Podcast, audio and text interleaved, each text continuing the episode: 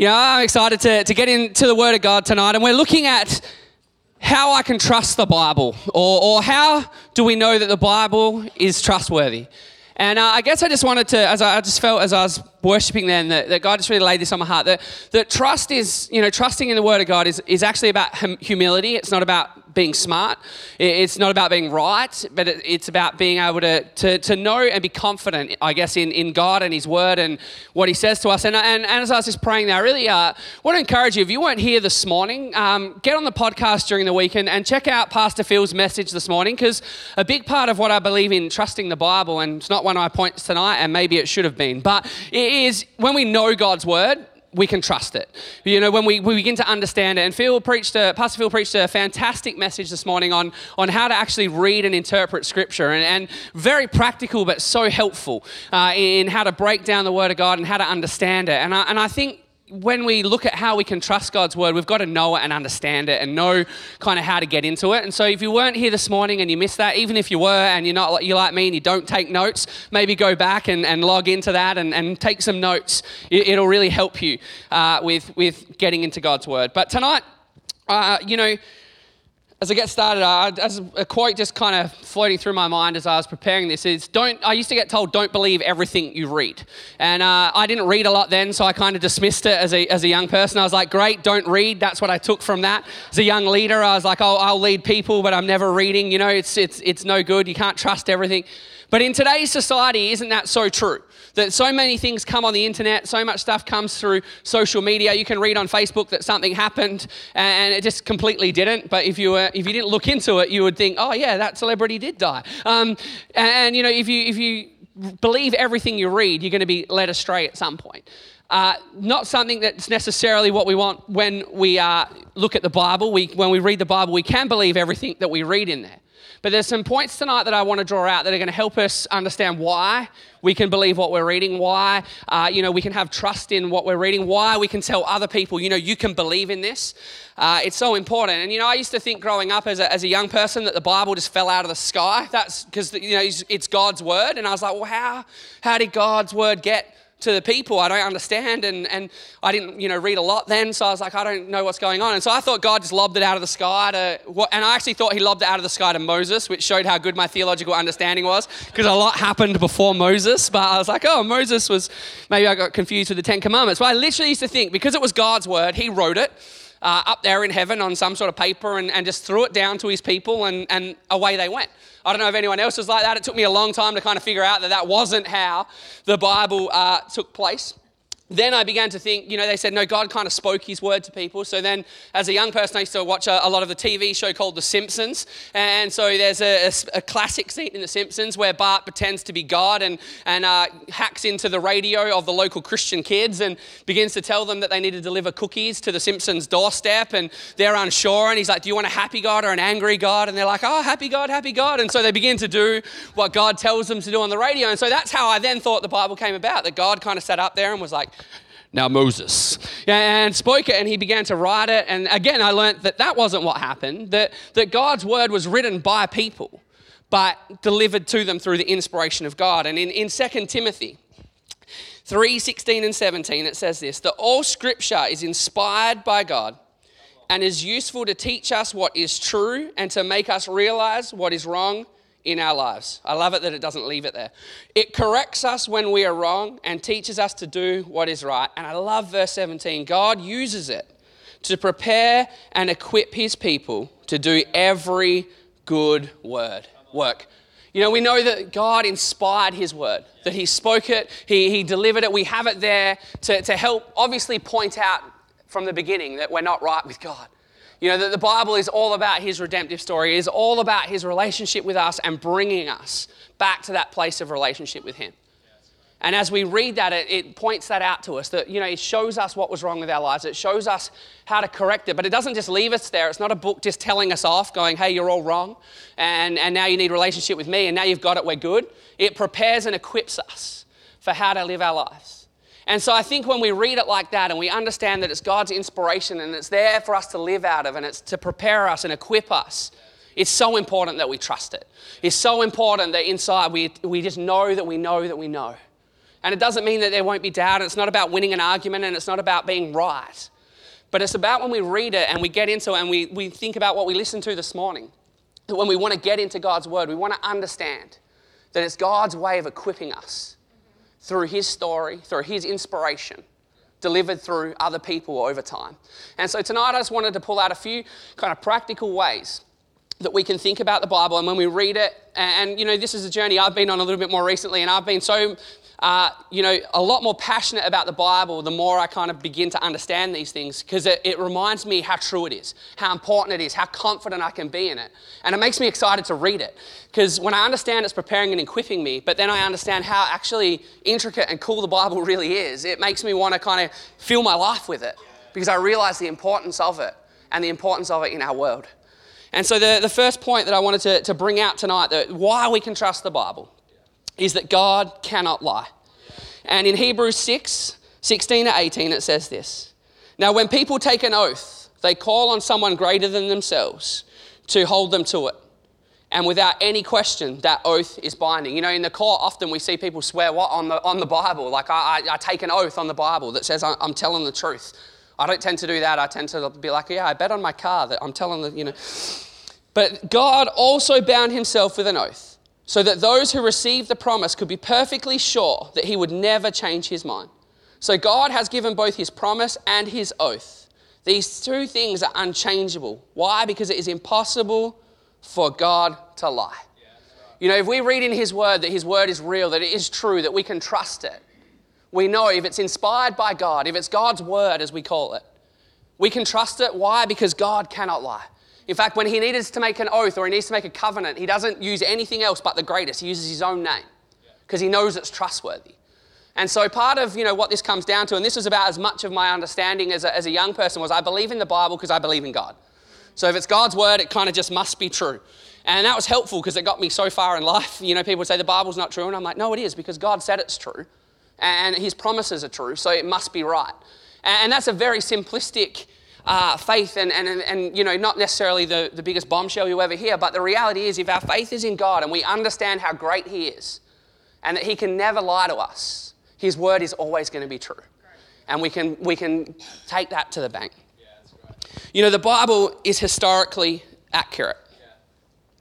You know, most of the Bible is delivered to us from eyewitness accounts. So people writing, you know, the Gospels are written by the guys that were around Jesus.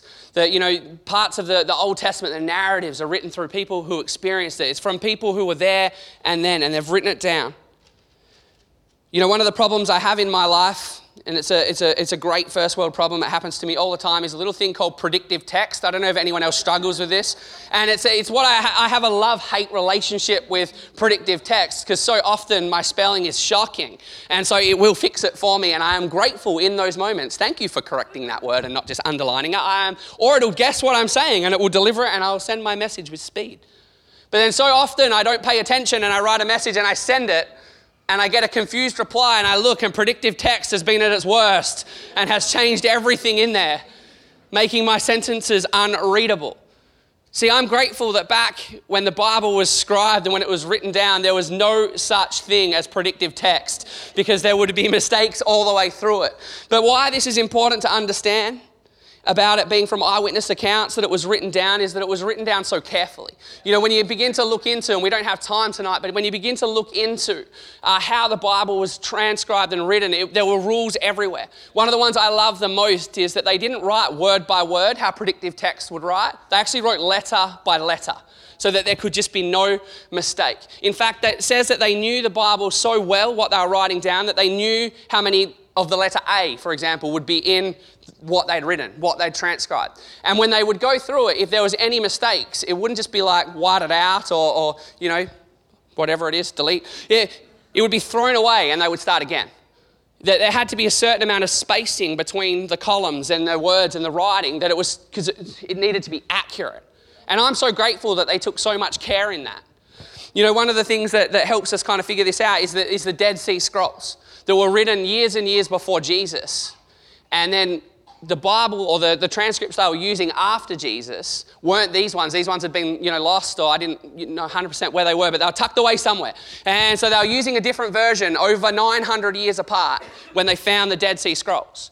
And they pulled them out and this was going to be a moment where, of, like truth for the bible. Was it was it is it accurate? Has someone kind of just taken it and, and done their own version of it? Or you know eugene peterson's been in there and done a you know is it going to be accurate or not? Is it and they pulled it out and you know what they they discovered was that there was in 900 years the changes between one transcript and another was less than 5% and that there was a couple of spelling mistakes in there. Guy like me probably did some transcribing, and, and a couple of name changes and word changes made up a 5% difference in what had been passed on and passed on and passed on. The Bible is very historically accurate. You know, another way in this is, is with archaeology. And this just keeps coming up. That so much of our history is done because of archaeology, that places are proven to exist because they're written in the Bible and they find them and they can understand what they are. And the longer kind of time goes on, the more we kind of find archaeological facts that back up the Bible. And they're just a few, but uh, when I read that and I begin to understand that, I don't normally get excited by history, but part of what I've been doing is some study, and there's a lecturer that we have that's pumped about this stuff. And so, if I kind of, because I kind of enjoy it a little bit, I'll always, I Phil's been there a few times, I'll ask him a question, you know, like, oh, back then, how was it copied? And then he gets the whiteboard out and he starts going through and he takes a good hour, and I'm like, yes, it's lunchtime. I survived that little bit, and I feel like I learned a few more facts. But it makes me excited to read my Bible because when I read through there, it makes me understand how much care they took when they wrote it and that it wasn't just random, that it didn't just fall out of the sky, that it wasn't just some bloke copying it. But there were so many things bound and put together that helped it be accurate. And when we look at all those historical facts and we look at how they keep coming up, for me, it helps me trust the Bible more. Because it's not just then based on the fact that I know God can't lie, and that's the underlining thing. But now it gives a little bit more proof and a little bit more understanding, a little bit more surety to what God is saying. You know, prophecy is a, is a massive one as well. The, the, the, prophecy throughout the Bible that, that, that brings it in. And I love this in, in Luke 24 27. Jesus is talking to his disciples, and it says, And beginning with Moses and all the prophets, he explained to them what was said in all the scriptures concerning himself. You know, the theme of the entire Bible is God's plan for redemption.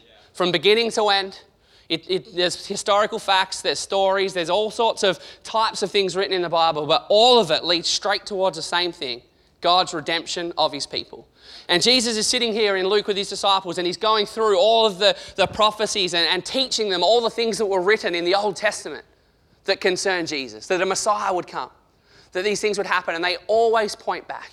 You know, again, I used to think prophecy used to be about just being like kind of a bit sneaky smart, like you could get a word for someone and encourage them, or God might tell you something about someone, you have a little bit of knowledge, and you can either use that to help them or against them in some ways. I used to pray that God would give me a word of knowledge about my mum so I could like trade it off, like do your homework. Well, mum, God told me. He never did that. But you know, prophecy in the Old Testament was always what? It was to point people back towards God.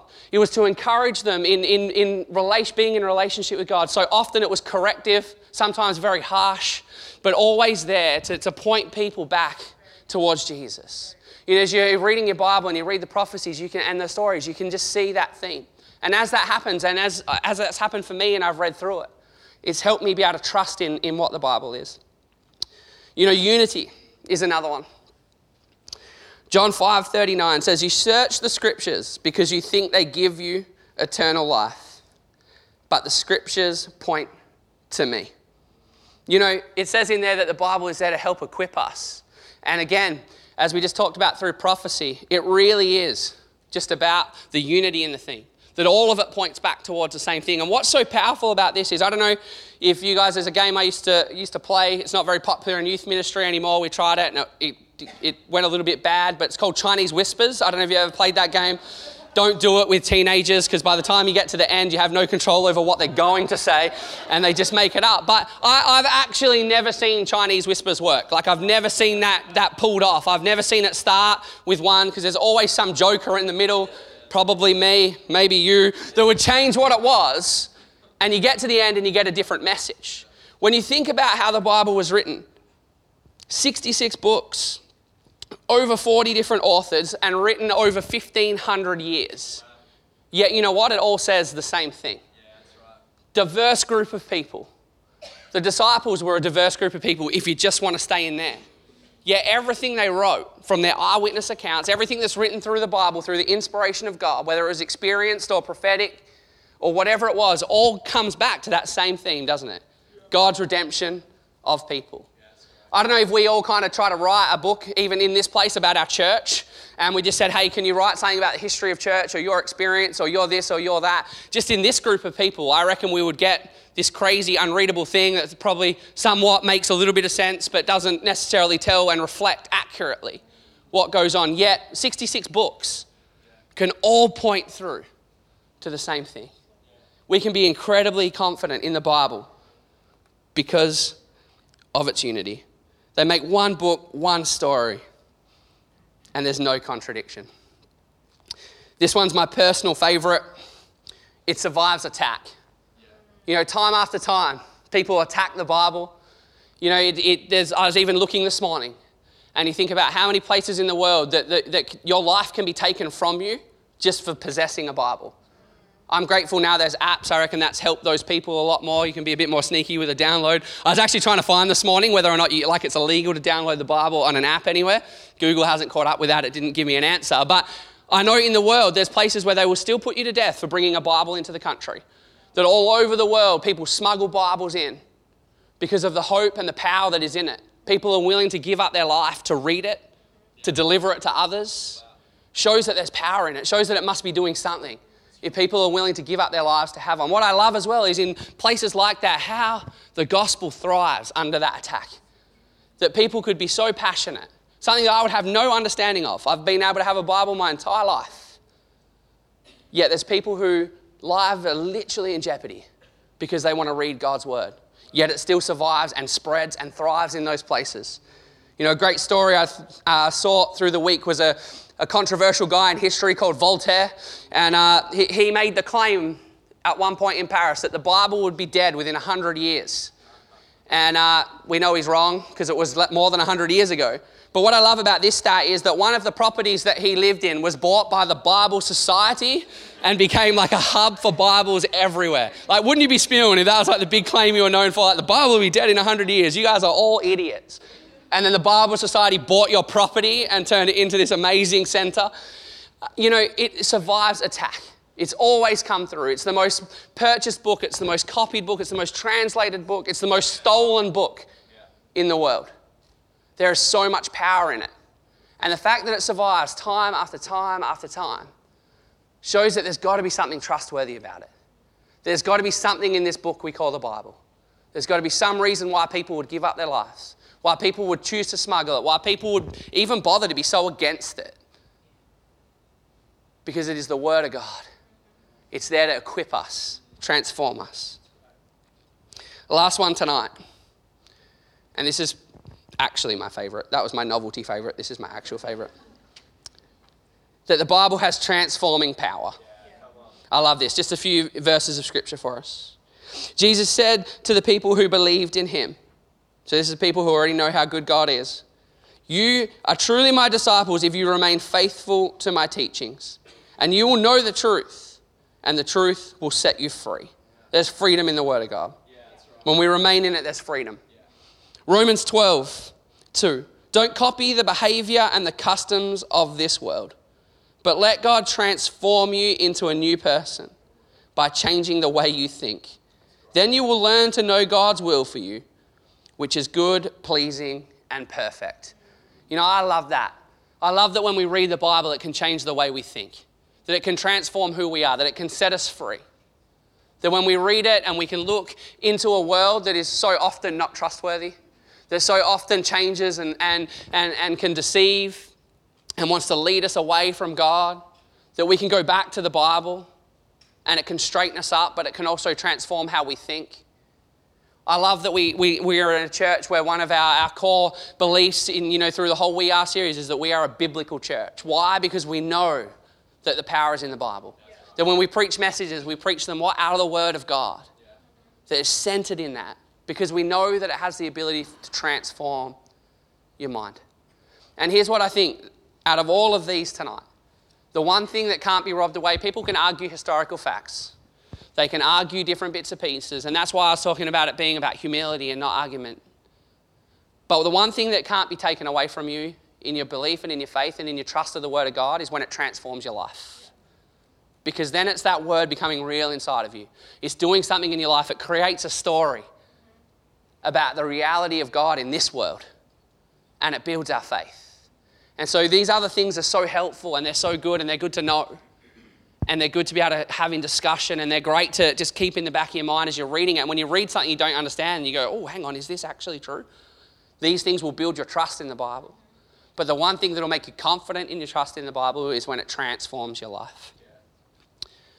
You know, our reading plan this week, James 1:22, our memory verse is do not merely listen to the word of God and so deceive yourselves.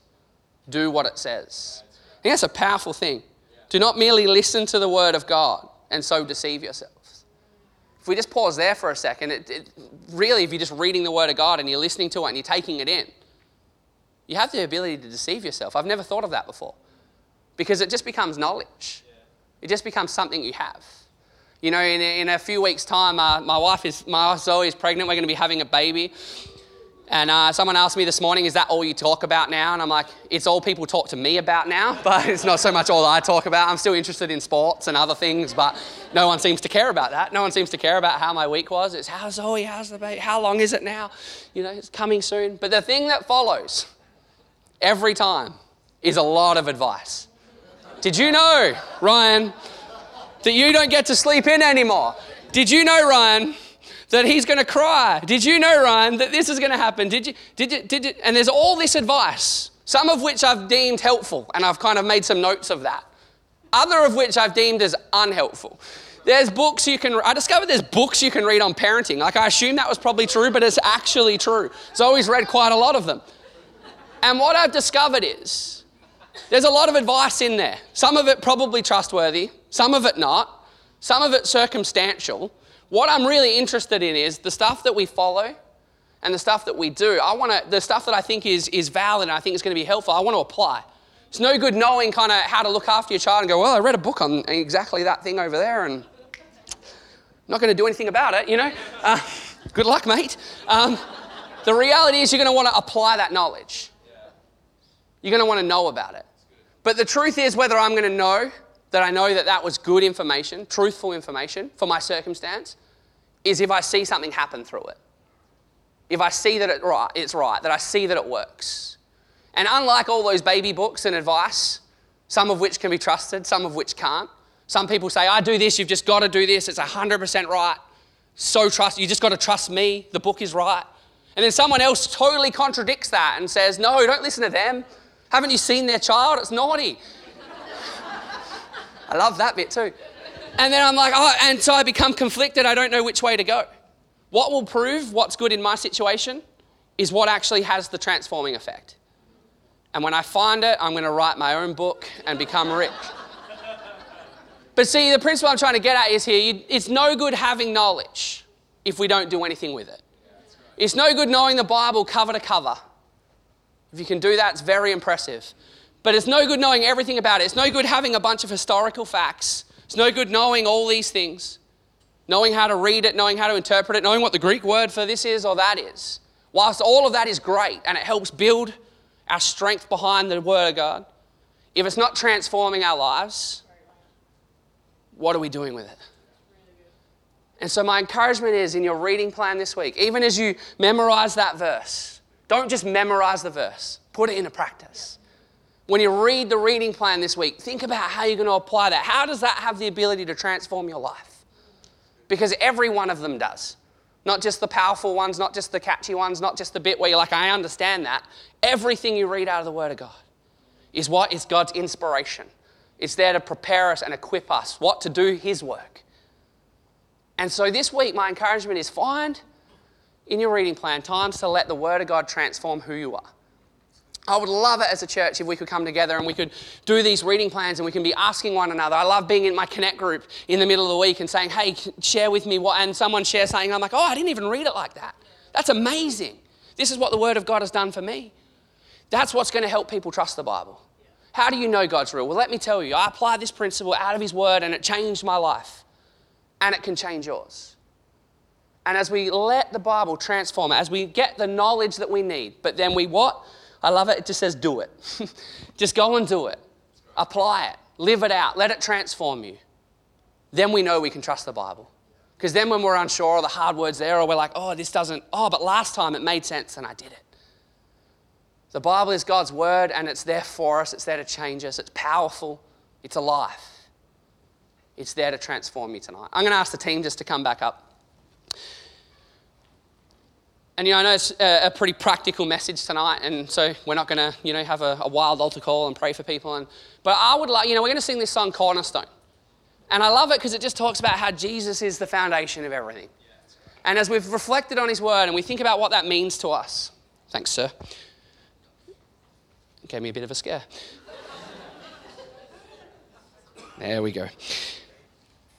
I encourage you just to reflect. Does your life reflect something where, you, where it shows that you trust the Bible? Are you in a place where you live your life knowing that God is real, knowing that He can't lie, knowing that He's right and, he's, and all of those things? But as you read your word, do you read it with trust? Do you allow it to get inside your life and transform it? Because you can't have it change your life if you don't trust it. And so as we just begin to worship, I just encourage you just to, just to spend some time with God, just to reflect on who He is. And you know what? If you're in this place and you're like, I'm not sure that I trust God, I trust His word, I'd encourage you to ask Him for that. Ask Him to help you trust His word. Ask Him when you're reading it to, that it would become alive to you, that it would transform your life. Because there is so much power in who He is. And you know, as we look at these frequently asked questions, we look at some of the things that, you know, often some of these things are the things that the world want the answer to, isn't it? Hey, what do you say about this? How do you know this? You know, when it becomes real inside of us and we have that confidence and that trust in God, we can have those conversations. That we can see the world change by the power of the Word of God because of what it does in us.